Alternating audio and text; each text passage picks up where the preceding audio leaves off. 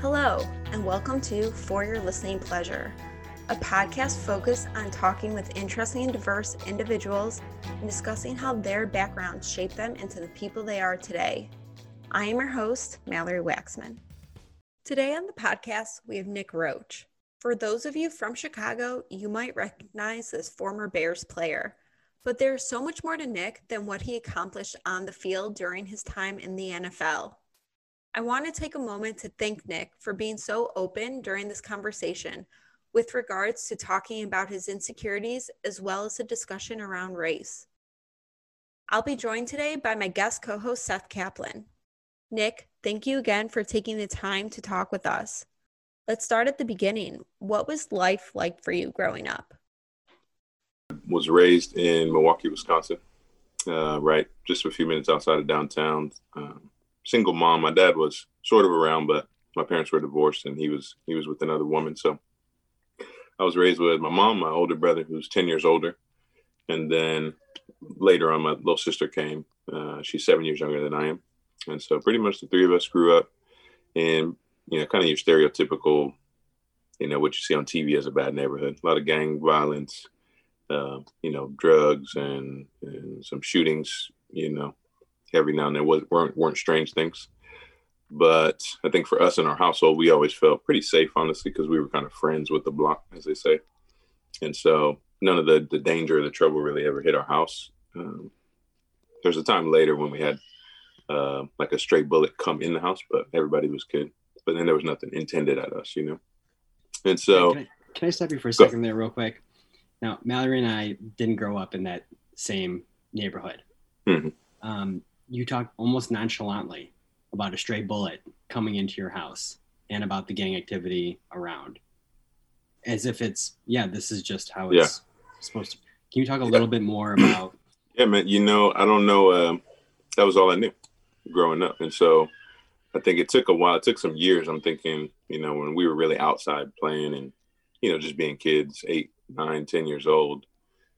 It wasn't until then where i realized like man actually my friends are the ones kind of like the police are driving by looking slow at my friends. You know, they are the ones maybe doing some stuff that's questionable.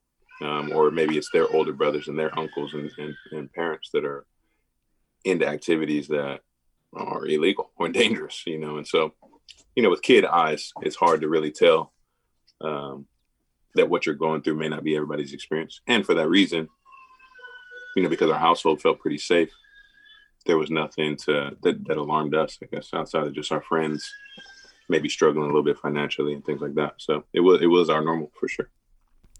What was yeah. school like for you? So, you know, you talk about growing up in this area, there was gangs, kind of drugs going on. Um was school so like was did your mom make school a priority? Did you feel like yeah. you, that was the way to kind of get out? Absolutely, yeah. So for my mom, it was the biggest deal because my mom. So I mentioned my older brother is ten years older than I am. So my mom got pregnant with him when she was before she was getting out of high school, and so for her, education was super important. But you know, being a mom at 17, 18 years old, she was only able to get an associate's degree. And so, you know, with all her kids, it was pretty much that was the non-negotiable of our lives. You know, like you guys can pick. Well, I'll pick your high school because we had to go to private schools to get a, a, better education. But you guys can pick any college you want to go to, but you're going to college and you're going to get a four-year uh, degree because you know she was a lady that I think like a lot of probably our our elders' experiences where she got a job that she could do that paid the bills, but she hated it for the whole time until she retired. Um, and thankfully, she got to retire. And so, for sure, it was her big push where all of us, you know, went to attended schools, got degrees and were able to do something with it after. Nick, they often say it takes a village to raise a child. You, however, were raised by a single mother. How do you think it shaped you, not only as a man and a husband, but also as a father now? Yeah, that's a good point, man. You know, I feel like it was really a bit, it was a fundamental piece in building my whole personality out. And what I mean is, there was some years ago when my wife Anna Marie and I we got some we got like a free counseling lesson just to you know like a marriage tune-up kind of thing. It was an hour long session with a with a counselor, and he was just listening to us talk about a relationship. He's like, you know, seems like you actually have a lot of the female energy, and your wife actually has a lot more of the masculine traits, you know. And he's like, now don't be offended by that. Just understand it's an energy. It's a, you know, the, the I guess stereotypical, um, you know, tendencies of those genders. And so I like, well, obviously it makes sense because how I was raised. Um, but I think it does, it fleshes you out more because, you know, I'm the one, for example, in our house today that I, I do all the kids' bath times. I cook all the dinners. You know, I do all the the things that my mom did for us. and my mom, my wife is the one that fixes everything. You know, she's the one planning everything. And so that for that reason, we have five roaches crawling around at all times. Interesting because I remember early on when we first started having kids, I was talking to just some old friends, and he's a father of four as well. And I remember telling them like, you know, I'm here and this was like right after I got done playing. So I'm at home most of the time. We have one baby. And I was like, man, I feel kind of extra because, you know, I saw my mom with all three of us and it was just her and she was working. And I'm like, but my wife is here. You know, she's not working right now. She's got one baby and I'm here too. It was like, I felt like we were playing with extra players just because we were both in the house available, you know? So it was it was a very strange thing. Um, you're growing up in this. It, it sounds like a still loving household. You had uh, absolutely a single mom, loving household. You you start playing sports. Yeah. So my mom's big thing was so my older brother started working. He he's the most competitive of us by far. My my sister and I ended up playing in college, and if I guess if there was real more than the Olympics for track, she probably would have kept going on. She was a really good track athlete. Um, but my brother's the most competitive and the least coordinated, I'll say. He's not the most in that way, I'll put it. Um, so he started working early in high school. You know, he started having a job, working at the newspaper, doing stuff like that. And my mom's thing for us was, look, once we got of age, you you can get a job or you can play sports. But we always make fun of her for saying you you're not just gonna wear out my couch because she just wasn't about people sitting around watching TV all day you know, and not do anything constructive, especially if we were sitting on that, you know, in our house in that neighborhood where we were in. She's like, this is not to be fine. Where I'm, I'm out at work all day, and y'all just chilling here in the house. And so that was honestly what sparked it for me, man. I was not a big, I didn't grow up a real huge sports fan. Like I wasn't glued to TV. My mom's brothers and and her sister actually were all like D1 basketball athletes, and one of my uncles played overseas for a long time. So my family is a big sports family. I think for me and my little sister, because we were the, more the younger ones, it didn't the bug didn't catch us that way. So I pretty much started playing basketball out of not wanting to do a job. So at what point did you go from basketball to football then? So once I got into high school, uh, I played flag football just for fun, like in seventh and eighth grade. Excuse me, but when I got to high school and I saw the tackle, I was like, no way. You know, I broke my leg actually in eighth grade playing flag football, and so I'm like, I'm not trying to break nothing. And those dudes are hitting each other. And so when I was a freshman, I was completely against tackle football. And then my sophomore year came around, and some of the coaches, like you know, the football coaches and even the principal at the school, were like, "Man, just try it. You know, you might think it's fun. Just go ahead." And so I decided to give it a shot. And so my sophomore year of high school was the first year I played tackle football. And I realized at that moment what it felt like to play like a natural, a game that was natural for you. Because I liked basketball and it was cool, but I didn't really have a desire to. I didn't play basketball like in my free time. You know, it wasn't it wasn't like that. So then, when did you start to? Because you didn't start playing until sophomore year. Um, right. I feel like most people who go to play football in college started way earlier and like you know i'm not sure exactly what the scouting period looks like but you're kind of getting to that point where people are starting to think about college but you're just starting so how did you make that transition to being able to get recruited by northwestern so for me it was thankful honestly for people that knew knew better and had better long sight vision than i did so my my coaches i really credit at the time it was lonnie lonnie priest and eric janowski they were just the head coach and the, the coordinator for the varsity football team, and they were like, you know, this kid could probably play in college.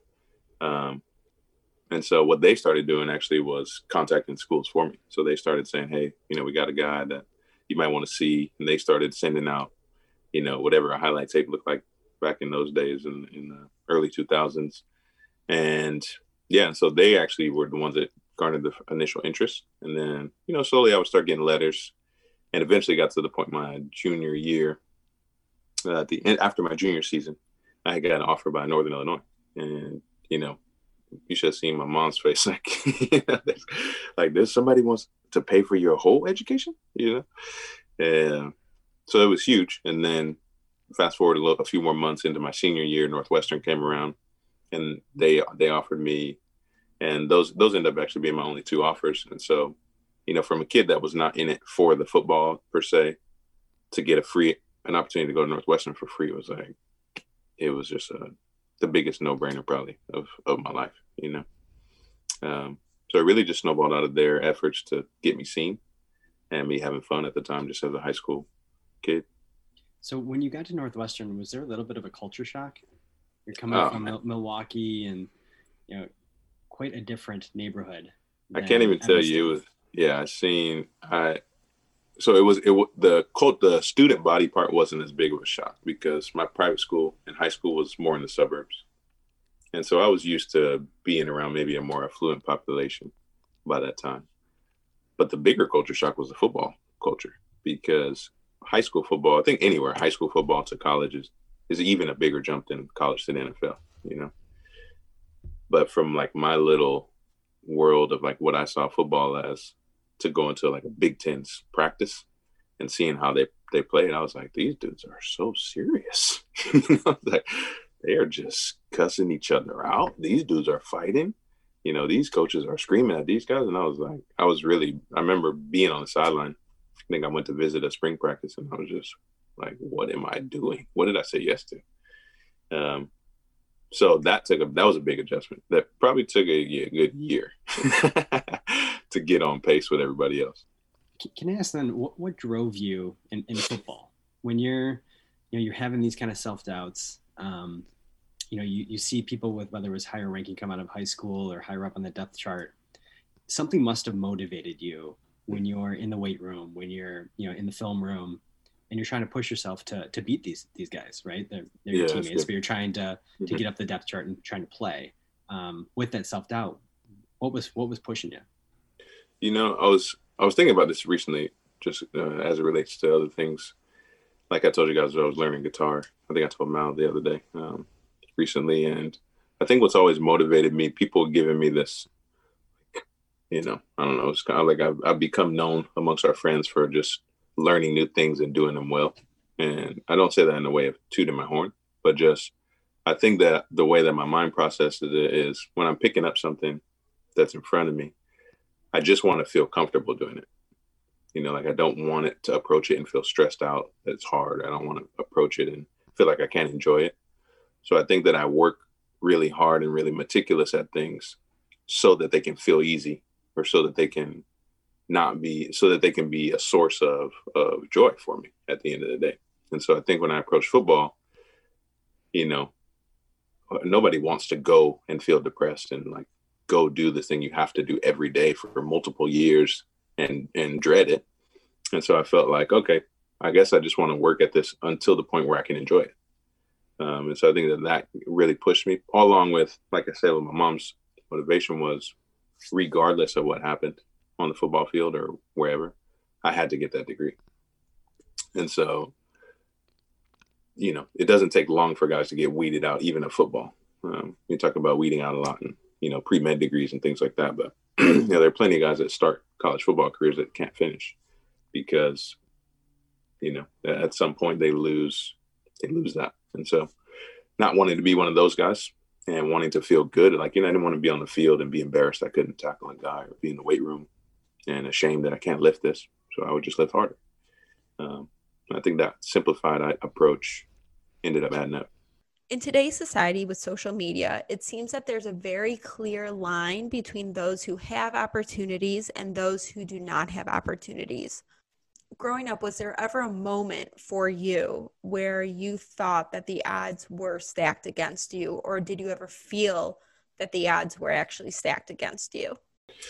So, man, you know, I think that it's a great question. And I don't think that the have not thing or the fatherless thing really hit me until actually until I got well beyond that situation. Until I was in the NFL. Once I was in the NFL, um, or really even a little bit when I was in college when we were on scholarship and getting stipend checks that weren't like ridiculous, but you know, once I could see my mom being like, "Hey, you know, you can pay for this thing. You know, I don't need to to send you this money." You know, like once I saw my mom trying to release me a little bit financially, um, but definitely once I got to the NFL, and my older brother ended up becoming a, a financial advisor, and, and he was helping my mom out with some things. We never felt the have not thing because my mom we end up finding out just went into debt to to not let us feel it. You know, so as kids we always had what we wanted, but she was just charging everything, charging everything. Um, so once I got to the NFL and realized like, shoot, man, we didn't really have nothing at all. She just got caught in that cycle. Um, and then as far as the father thing is like, I didn't realize that I was without one or missing one until somebody stepped in and acted like one. Um, and I remember it was kind of like I was talking to this guy. He still is a mentor today, and even more of like a friend now. But just, I remember him starting to talk to me in a way and like tell me certain things about myself and what I was was able to do, and like the things that just how I was like, you know, and what I was capable of. And I remember being like, wait, like this is hitting like a different side of me that I feel like it hasn't been poured into yet, you know. And I remember in those moments, I even told him I was like, dude, you were like I feel like you're my father right now. and um, it caught caught him a little bit off guard too, but it started to sink into both of us like, wow, th- this is the relationship that we kind of developed. Uh, he was fathering me very directly and very overtly. And that was a fresh feeling for me just probably six, seven, eight years ago. Nick, you know, you and I have had other conversations and you talked about that like kind of self doubt or questioning. Mm-hmm. And mm-hmm most people like you start football kind of young and you ended up in the NFL. Um, but that was never your dream. I actually believe mm-hmm. when I've asked you like what was your like dream job or what did you think you were going to be when you were older, you said a farmer, which is like so different than like playing in the NFL. You were at Northwestern. When did you kind of start to feel like that might be a possibility to go pro? So at the time it was really a similar it was almost like um it was like a cycle that repeated. You know same way i got to the nf to college was really similar in terms of how it went down for me to get to the nfl and what i mean is with the self-doubt thing obviously it's hard to like like you don't have big dreams when you're like a self-doubter. You know you just kind of you do what you got and you're pretty much satisfied satisfied with what's what's in hand. But what started happening as my college career went on some of the coaches um, started saying like, "Hey, man, you might have a chance. You know, if you do X, Y, Z, or if we put you in X, Y, Z position and try some things out in the field, you know, some scouts actually might come around. Seems like they might be interested." And so I noticed this pattern, and this again was just a few years ago talking with that that father figure, uh, mentor type that I mentioned. His name is Dave. I realized that I had this pattern of I would be in this like potential crossroads but it would take someone else telling me what they saw for me to believe that you know? So i would have more conf i would have confidence in you know if somebody told me i can do it then i believe i could do it. But i wouldn't i wouldn't just latch onto that desire myself out of my own you know intuitive uh, grasp. And so again yeah we just, our coaching staff started mentioning things that were possible and so i stepped into it believing them. Um, and turned out where yeah, I got ended up getting hurt the end of my senior year, broke my leg. Um, so I couldn't play the last few games, but I still got opportunity to be a free agent to the Chargers. Um, you know, after the draft and everything. And again, literally just yeah, go ahead. Did, did they reach out to you? Yeah. So what happens usually is like right after they draft everybody, there's seven rounds and I think 200 and however many guys, 60, 70 guys. Right after that, the teams there's you know all the guys that didn't get drafted that were maybe close to or expecting to teams start calling those guys and saying hey you know we didn't have a spot to draft you but you know for significantly less to nothing we can ask you to come in and try out basically um, so there's not there's not really like the high bonuses. There's no guaranteed contracts in the free agent world like that, undrafted. Um, we call ourselves eighth rounders proudly. And so, yeah, I went to the Chargers and thankfully, actually, to my agent, he looked at all this, the data and was like, you know, the Chargers at that time were had a good amount of guys actually playing that didn't get drafted, like playing in games. And so he's like, you know, they really give a fair shot to undrafted guys. Um, and so yeah, I went and just on the on the belief of what others had told me, and did did my best. What was that phone call like when you called your mom and was like, "I'm on the team"? Because this is someone who, you know, she didn't want you just sitting on the couch. So you just kind of started hmm. playing sports and, you know, kind of you're lucky where just the journey continued. And mm-hmm. for growing up where you said like you didn't realize how poor you were, or how much like debt your mom was going in to give you these opportunities and I know a lot of athletes the first thing is they want to give back to their parents, like for sacrificing mm-hmm. whatever is time, financial commitments, whatever it is. But to tell her, like, yeah, I got that degree, but more mm. importantly, mm-hmm. like, I- I'm at the most elite level. What was that mm-hmm. call like? So I think it's a great question, and it sounds, it even sounds kind of like crazy to talk about it because it doesn't, they don't add up. But I think for me, what keeps me going in those situations when I feel self doubt about an accomplishment, if you can break it down into steps for me and just give me some smaller assignments, I feel like then then I can start to own it more. And so what comforted me when I got to the NFL was like, look, you know, guys like, I want to go to the Pro Bowl. And I'm like, I'm not gonna go to I'm probably not gonna go to the Pro Bowl. But what I did know that if you call this play, my job is to run into that one guy as hard as I can. And that I could work with, you know, because I knew that that was one thing that only, that was my only my assignment that was controllable for me, you know, and there were, there were certainly fun parts of football, you know, like the collisions was one of the most fun aspects for me. So yeah, so I think that breaking down, it just, for me, it was like the big dream type vision casting stuff never it just never came from my heart you know i didn't it didn't really matter to me honestly if i went to the pro bowl if i didn't feel good about the day when i went to work that day you know and so yeah i think breaking it down into those steps for me was big like you know your job as a linebacker right now is to get these guys lined up you need to know where you go and tell them where to go i'm like okay i can work with that and you know, you just start you just start to learn and you get better, and the coaches are like, okay, it's not about not making mistakes. Um, and it may be this way in you guys' professions too, but it's not about not making mistakes as much as it is not repeating the same mistake. Uh, so it's just amplified. I think it's intensified in professional sports because nobody wants to lose ever. Um, but yeah, it's just why I started realizing, okay, I can experiment about how to do my job. I just can't keep doing that thing. I got to do new. I got to make new mistakes. Um, yeah. So yeah, simplifying it and not repeating mistakes made a a, hu- a, huge difference for me. I would say the majority of your career was played on the Bears. Mm-hmm. Um, what was that like? Absolutely, yeah. So, excuse me. So it was awesome because you know thinking about it, for me being from Milwaukee, going to school at Northwestern, and then I was only on I was only on the Chargers for like six months or so. I came back here, still my rookie year in 07 before Thanksgiving, like the week before Thanksgiving. And so I only spent a few months away. And so I spent basically from 2003 to 2006, all my college years, and then 2007 with the Bears to 2012 with the Bears, you know, in the same like 90 mile radius.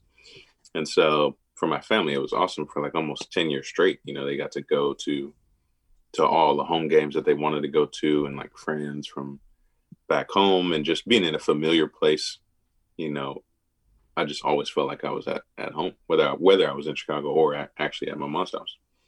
And so it was it was awesome. You know, I couldn't ask for more of a career. The only other closer team would have been Green Bay, and obviously the difference between like living a life in Green Bay and Chicago is pretty different ends of the spectrum. Nick, it sounds like you and I are very similar in the sense where when we are intrigued by something, we kind of dive all in. We're committed, we want to learn, and we want to be the best at whatever that thing is.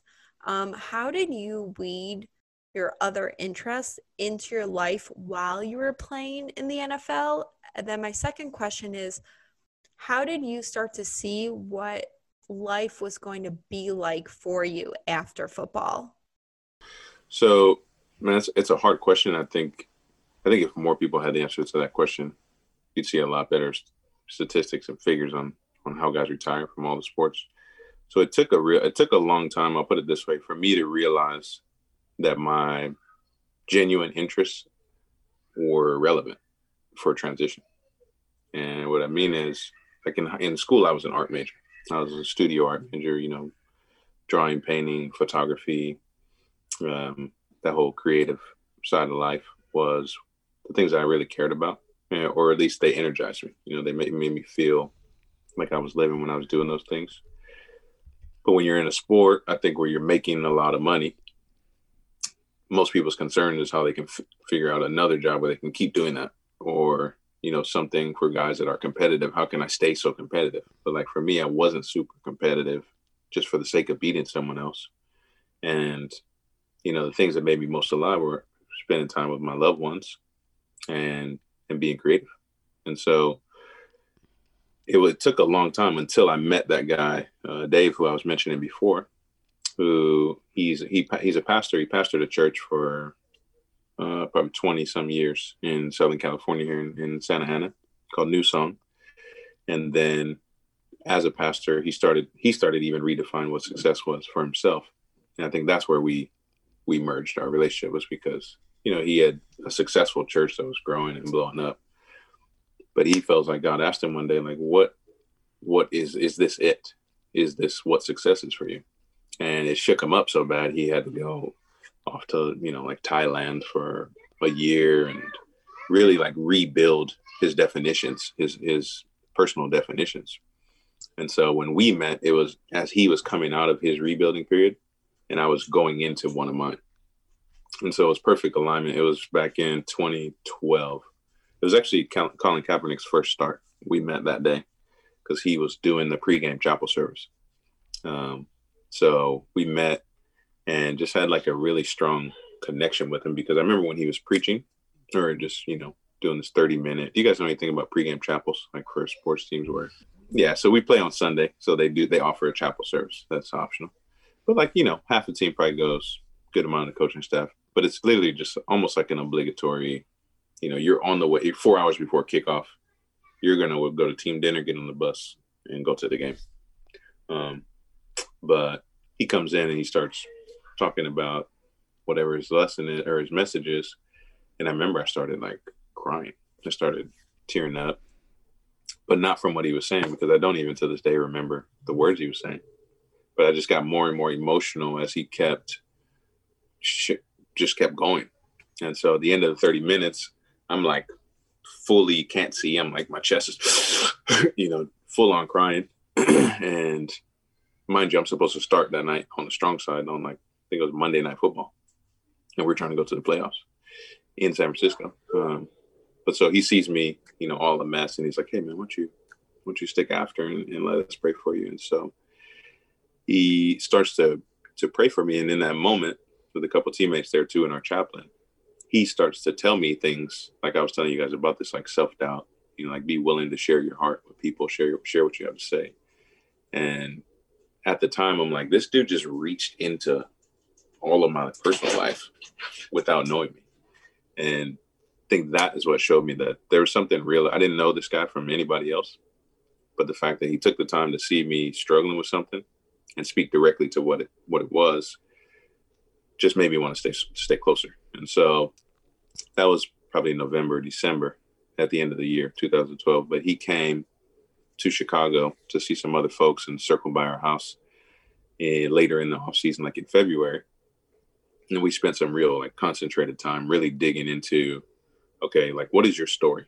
And he has this really cool process really of listening to people's stories in a way where he's he's listening to what you're saying but he's seeing the patterns and and through a prayer like a spiritual understanding process seeing okay how can this relate to something that will make you alive like make you really feel like you're alive like you know one of the bible verses i love in John, it talks about like Jesus is saying, I come that you so, so you can have life and have it to the fullest. And like how to really tap into that uh, was pretty much all his consultation was about. It's like there's things about you that you can explore in a certain way that will give you that sense that you're getting closer and closer to being in your sweet spot.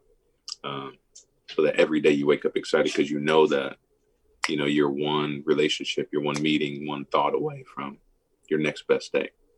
And so those were the moments honestly when I started to think about okay, maybe the way that I am, maybe because I'm so different, maybe that is the good thing. Not that's not what's holding me back from transition. Maybe it's because I'm so different that's going to give me my lane that I can easily walk into when I'm done, you know. So after you had that experience and you've been working with him and you start to explore yourself a little bit more and get a little yep. bit more vulnerable, did that shift how you showed up as a team? Like, remember? Because I know that yeah, you kind of always questioned yourself, like, even when you were starting for the Bears, do I belong mm. here? And you and I have had conversations where you're like, it really affected my relationships with my teammates. Absolutely. Yeah. So when I was on the Bears, you guys, I mean, you guys all know all the guys that I played with. And when I was on the Bears, I came in, I was obviously the young guy. And because that team was together for so long, because they kept winning, and I was on defense, and the defense was so so stable, I was I stayed the young guy, even though I was there for six years. You know, we all just kept getting older and older, but I never really grew into into my you know in the dynamics of the team. I was still I was still the young guy. And so by the time I got done at Chicago, I was going to be going into my seventh season. And my contract was up after that 2012 year. And so my whole six years of being a vet and starting, I still never felt like more than just a couple year guy, you know, in terms of my role uh, in the locker dynamics. But then my contract's up, you know, everybody gets fired. I end up signing with Oakland, and it was literally like just went like this. You know, I went from being a seven year guy that still had 10 people to look up to. Where in Oakland, 75% of the team had just got there in like the last, the previous year. And now, seven year guy was one of the top five oldest guys in the locker room. And somebody that had played, even started for one whole year, was now one of the most experienced guys in the locker room. Um, and so the tables turned like literally in the, in the course of a couple months just through free agency. Um, so what made a big deal was I, I, told you I met with this guy in February at our house and he started revealing or sharing with me really all these things that he just felt like were worth looking into. And the things like, you know, open your mouth. The self doubt is not is not helping you. Um, you belong. You know, like you're there for a reason. When I got to Oakland, I realized, okay, now these guys can see like a a guy who is different culturally, maybe than what you'd expect from a football player, especially from a middle linebacker. But he's okay with it. Like, how can I feel like that? Because I think what I realized when I got to Oakland was that there were a lot of guys struggling with the same things, but because of the facade you're taught to, that you need to hold, you can't ever tell anybody that you're not sure about how you're going to play, or you can't ever tell anybody that something actually does bother you and you're kind of nervous or um, and so I think that what I was able to bring into the locker room as a result of me and my, my friend Dave was just honesty about who I was. And honesty about who I was, but still doing my job at a high enough level to to compete with anybody else. So you seem like a pretty soft-spoken guy to me. Are you yelling at the other players are you? Uh, I want to know because if, if you're yelling at me where to go, I just want to be, you know. Yeah, right, right. Appropriately you know, I'll be honest, man. The guy, the guys gave me a lot of flack for not being loud enough, um, and it just is what it is. I don't, I don't think I have a very projecting voice for some reason. It's like it's hard for me to get it out there. But I mean, I had to be as loud as I had to be. If I even had to run up next to a guy and like scream in his ear hole in his helmet. Um, but there are times for sure the stadium's just so loud I couldn't even hear my own words coming out. Just praying they could read my lips or something. That's why we had a lot of hand signals too, though. Let's pivot a little. And um, Nick, why don't you talk to us about how you met your wife and introduce the world to that family man that really does define you now after football? So we had um, we met actually at Dave and Buster's. If you guys have been to San Diego, there's a Dave and Buster's right here underneath the the eight freeway in Mission Valley And I was just up there with some teammates, just hanging out in the middle of the day. And then what happened was it turned out one of the other guys that was a free agent, the rookie that came in with me, had started had started dating one of the girls that Anna Marie went to school with. So she was in school at San Diego State. And, you know, we were just the guys, probably six, seven of us up there hanging out. Turns out he called this girl to come like meet us up there at Dave and Buster's. And then she happened to bring, you know, a couple of her friends with her. And so Anna Marie ended up being one of the girls that came with her best friend, like from childhood. Um, and it was cool how it worked out. Like we were just sitting in a booth. Um, and when they came in, I didn't actually know they were going to be meeting up with us. So I was sitting there with two teammates. Um, and I like double take at this girl that walks in. And mind you, this is, you know, my limited perspective. Little kid from inner city in Milwaukee. Okay. We only have black and white people in my childhood memory. You know, there's no like diversity, ethnic diversity. So we got black people, white people. That's it, especially in the hood. I see this girl walk in and I'm like, she's super brown skin, but she looks Asian. you know, her hair is like all the way down here. She's got, she had on a, like a, a tank top with some jeans and she had Jordans on. I was like, my mind was like, bing, bing, like, what is going on right now? Um, and so I was just like, yo. And speaking of the self doubt thing, I'm not the I'm not the number getter. Okay, if there's a girl that somebody wants to talk to, I'm just gonna appreciate the beauty and let it pass. Okay, I'm not getting her number. But turns out, you know, they all greeted us because our homie knew the one friend, and we we happened to be the booth that had two empty seats, and so her and her friend just ended up sitting next to us, and so we shared like a little lunch. But it was fun. It was just like a casual, you know, jokes and kicking it. And this is where the story you kind of need her side to get the full version because there's a split in what actually happened. She says she didn't want to get give me her number but if that was really true, why at the end of the, the interaction would I have gotten her number? You know, so there's like some details that probably need to be shared on her end. But so anyway, I end up asking her for a phone number, um, but the slickest way possible. And this is how I know that, you know, I don't want to get super religious, but I believe the Holy Spirit can talk to us because I, I believe I got words that were not my words because I'm not anywhere near this cool. So I go, hey, um, you know, maybe I can get your number so like the next time that my guys go out, I can let you know and you can bring your girls. And boom, immediately, without hesitation, boom, boom, boom. Yeah, no problem. That we never hung out as a group ever again. So you guys, like, I've been fortunate enough to spend time with you and your family and with Anna Marie. And you know, when you were here, I think you guys had like two kids with one on the way, and now Maybe. you're you're up to five. Um, mm-hmm. and I think like the main point, one of the points of this podcast is to talk about diversity and inclusion and just kind of where we are as a society. And obviously, over the summer with Black Lives Matter and George Floyd, and you know, you talked about growing up like there was black or white. And then Anna Marie is Filipino. And mm-hmm. so, can you kind of talk a little bit? And I know you're a hands on dad about what it's like raising five mixed children in this world. And like how do you and her as parents decide to talk to your children about that? Yeah. So it's first of all it's it's i say it's hard. I mean every parenting generation has their challenges you know for the kids. I would say the hard thing for us is you know we obviously have our ideas of like like i'm black anna marie's not black at all. She's white and filipino but then our kids like our kids are things that we are not.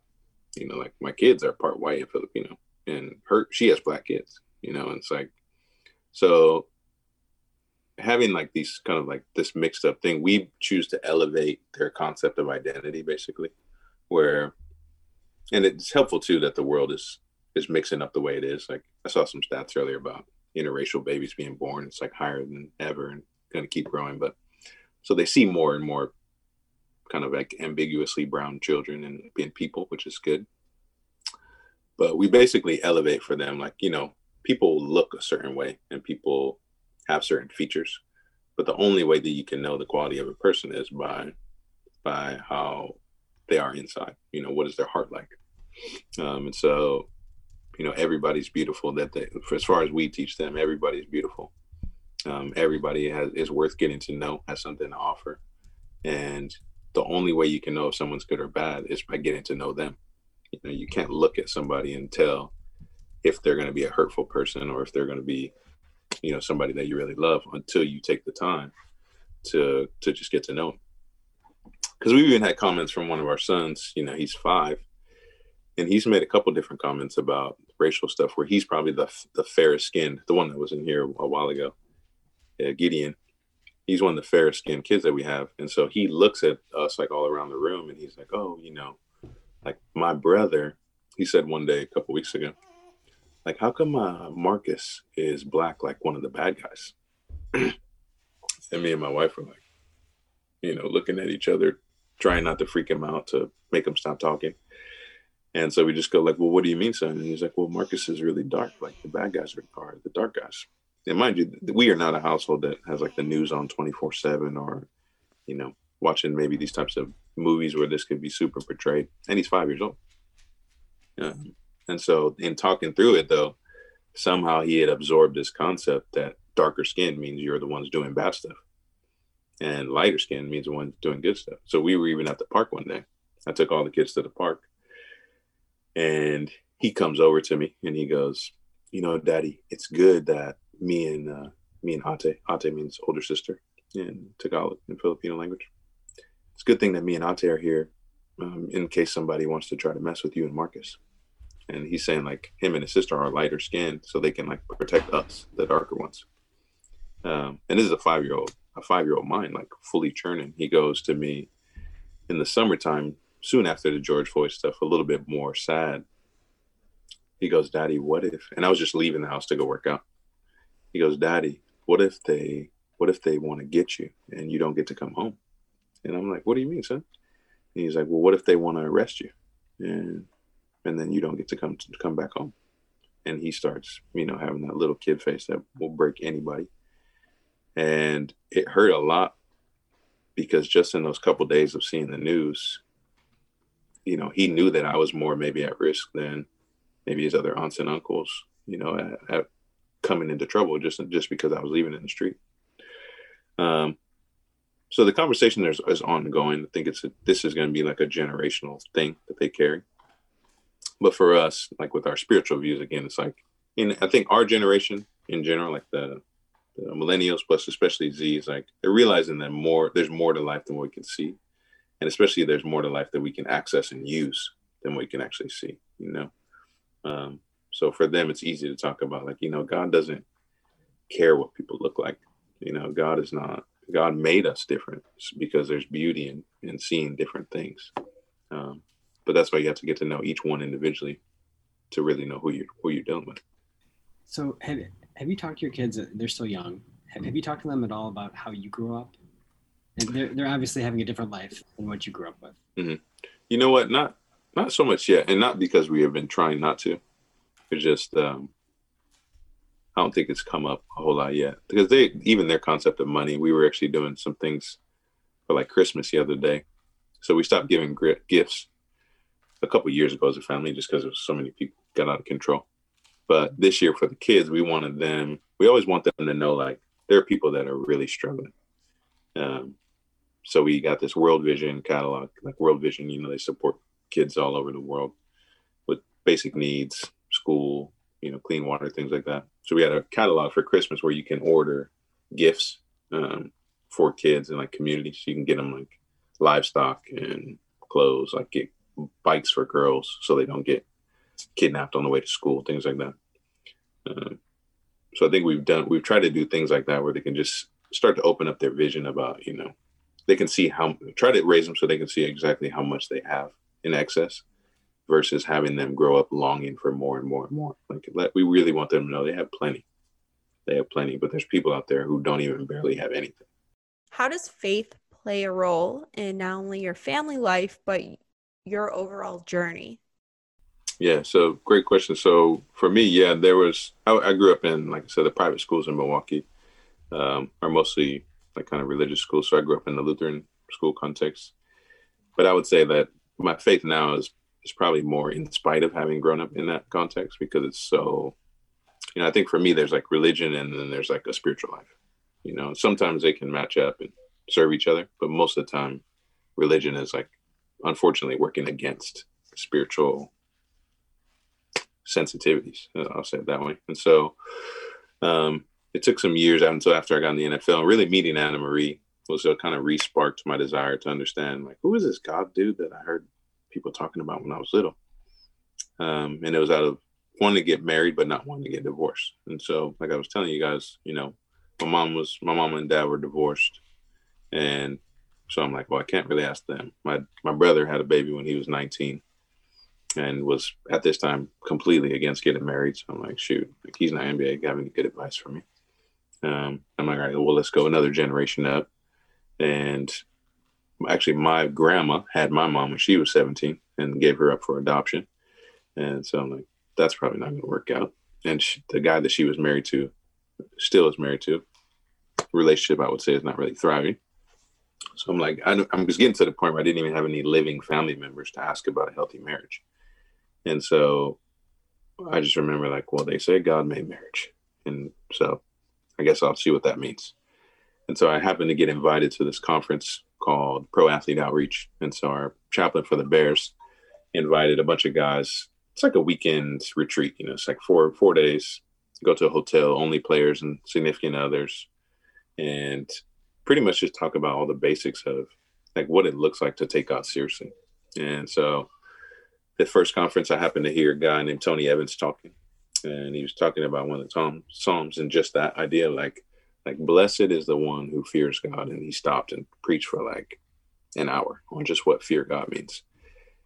And that it just it, it pulled me in because at the end of the the talk, he just goes, "So with all that, do you think that you take God seriously with how you live your life?" And I'm like, "Well, when you put it that way, no." you know what I mean? And um, so at the end of that conference, Anne Marie and I actually both ended up getting re-baptized. She grew up kind of like loosely Catholic. A lot of Filipinos you know, Catholic roots, and but that was I think the moment when we really started our adult journeys to understanding who God is and like what is it, how does it affect my daily life, you know. So with that being said, I think that we've really we've tried to be leery of like, and I you know I don't want to say this in a negative way against religious rituals and, but I'm just I just think that so many times there can be distractions. I guess like I think God is so much more simplified than than it's than it's made out to be sometimes. You know, I don't think you have to do a whole bunch of. You don't have to do a whole bunch. You have to talk to them um, if you want them. You can see the fruits of the relationship with them if you listen to them, and so I think we try to to live it in its rawest form as we can. You know, being in community with people that can challenge us, that that we can help to really just to grow together, honestly. And so but we were going to a church around the corner here, and we like it. We love the people, but for us, it's more about the relationships. Like, and it's and it's exciting too because I think one of the the main reasons I was excited about the podcast, like when you ask that question, what do you want people to leave with? For me, it's understanding your uniqueness is is your key to the life that you want. I think that most people are walking around with whether they are conscious of it or not, a desire to to feel a certain way in their life, meaning like they want to feel like their life is full. and then once that's checked off, they want to feel like they're filling up the lives of others around them. And and just in my experience and what I feel like I've seen, that knowing who you are and allowing God to reveal it to you in this like really explorative relationship, like where He's like, "Hey, I made you this way. Why don't you come try this? Check it out." hey, I made you this way. Why don't you come meet this person? Um, come check him out. I think that like letting God reveal uh, reveal His creation to us, like us, reveal us to ourselves, is the road to the life that we're all looking for. That's like a perfect segue into kind of what you're doing now post NFL, post all of that, is I know you're really involved in coaching, like life coaching, that you yourself kind of went through it to kind of get a little bit more um, rooted in who you are, your relationship with God, and just your overall outlook on life. But now you're kind of taking that on as a coach and wanting to really help people lead their best lives. Can you touch on that a little bit? Yeah, for sure. So got to the point, like I said, I met, you know, this guy Dave and he, you know, changed my life so much with the way he was able to hear hear me out, but also guide me at the same time. And so from that moment, after starting to live into some of those things, I wanted to also learn how to help people the same way. And, and so I pretty much followed him like around the world essentially for the, the following the four years or so. And so I would just go places with him and see him do his work with leaders. He kind of, he specializes in like artists, business people, and usually community developers. And so I would just go, you know, he went to Korea one time to lead something for pastors, or he went to he went to LA and you know, we're doing things on Skid Row. But just seeing him how he equips people to be free. You know, at the end of the day, we want to be like off and running. You know, you want to feel released in your life. And so spent years doing that and he offers some certifications through a lot of his processes too. So got as many of those as I could. And then a few years later, I started to realize that my niche was more like a one-on-one, uh, you know, style, probably the, the motherly thing, you know, loving people up. And so I got wind of a coaching certification that was going on, like an executive coaching certification. Um, and it was three day, it was only a three day commitment but it really changed my life. It was like I saw it more as a life skill than a, a professional skill. You know, it's really how do you listen to people and basically find the disconnect between what they're saying they would like to have and how they're talking to themselves about it. And so, yeah, went through that coaching process back in it was three years ago now, and ever since then, you know, just been doing a couple of people at a time because they're usually three or six month type commitments from the person, but really just helping people to un- unlock those things internally.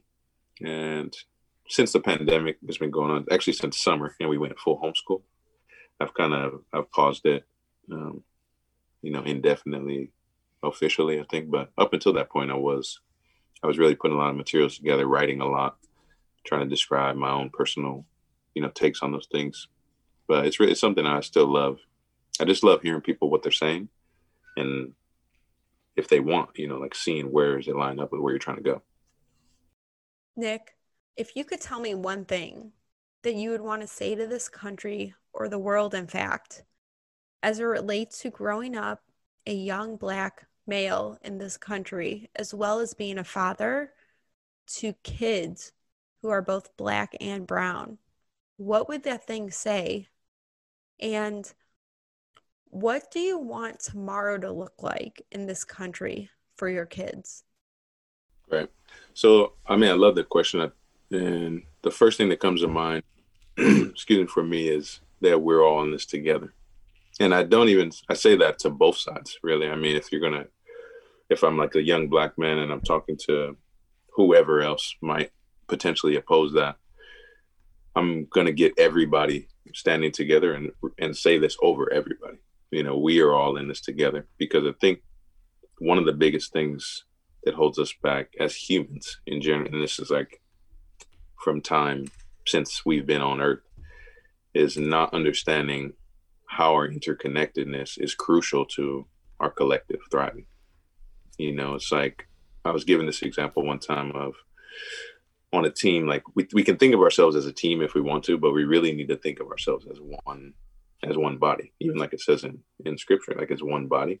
Because teammates can be really close and teammates, you know, teams can do amazing things, but you're never going to be as devoted to a teammate as you are to your own body.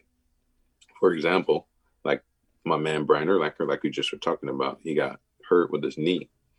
And as much as that was a devastating blow to what we were trying to do collectively, and as much as, you know, that was it was hard and he was in pain.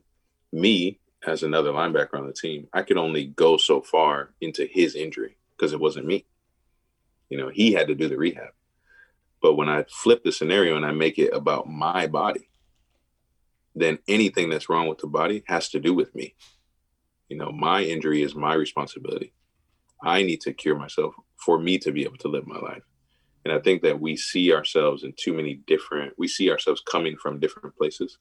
When you've heard probably like the Gates family talk about this a lot. When one of the things about Melinda when she started traveling was she started realizing that the moms in the worst, most the least equipped parts of the world wanted the exact same things that the moms want that live in the middle of San Francisco or Manhattan.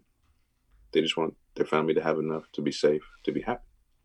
You know, and so I think that we've, you know, for whatever reason, for many reasons, we've separated our views and like we think that this person wants this and this person's only doing this because of this. And um, we have we have pre we have prejudged so many things about each other that we don't realize we're actually all in this together and it will never look pretty until we get to the same page that the things I'm doing to you are hurting me just as much, if not more.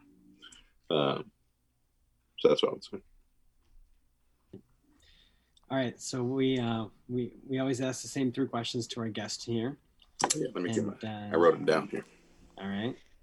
Uh, I'll, I'll, start with the first one. you could pick a quote or a mantra uh, that you think defines you or that you live your life by. Uh, yep. What would it be?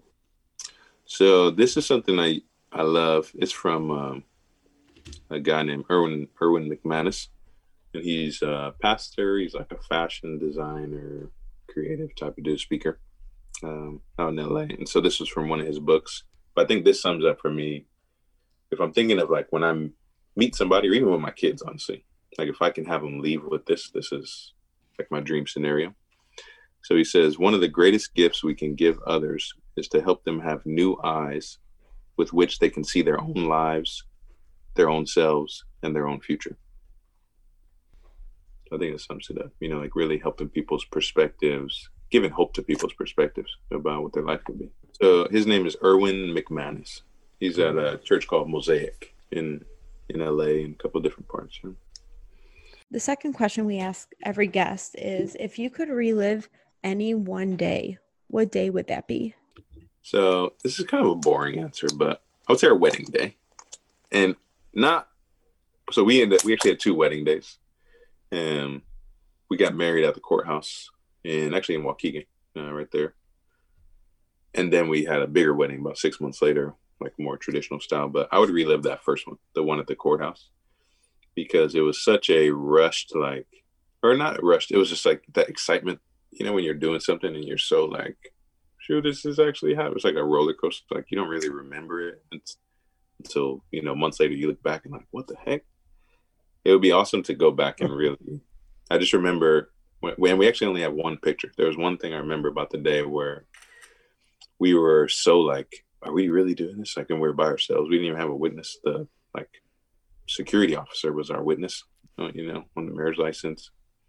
We were in such a rush that we didn't even think about taking a picture. And the security guard was like, "Hey, you guys want to? You guys want a photo?" And we're like, "Oh, no. yeah, please, yeah." And so the only picture we have from that day was literally like a seventy-five percent blurry photo of us, um, you know, like in front of the judge's bench or whatever. And but I think that that picture perfectly sums up how the day feels too. Like it's really blurry, but it was awesome. And you know, so I'd redo that. The final question is if you had a theme song that played every time you walked into a room, what song would that be? So I love this song. Actually, I just heard it recently. You guys know Peter CottonTale? He's an artist from uh, from Chicago. So I think it's his most recent album called Catch. He has a song called "Do Your Thing," and uh, it's just like an awesome it's just an awesome song. You know the message is great. Do your thing it's kind of what we've been talking about like be you. You know we tell our kids what we want them to be when they grow up is themselves and have the courage to be that all the time you know? And so it's just a, it's just a good song but it's it's upbeat. You know you can dance to it and it's awesome like first thing in the morning type of song great I'm going to go ahead and add that song to the For Your Listening Pleasure theme song playlist on Spotify. So listeners can go ahead and check it out and hear your theme song featured on that playlist. Nick, thank yeah. you so much.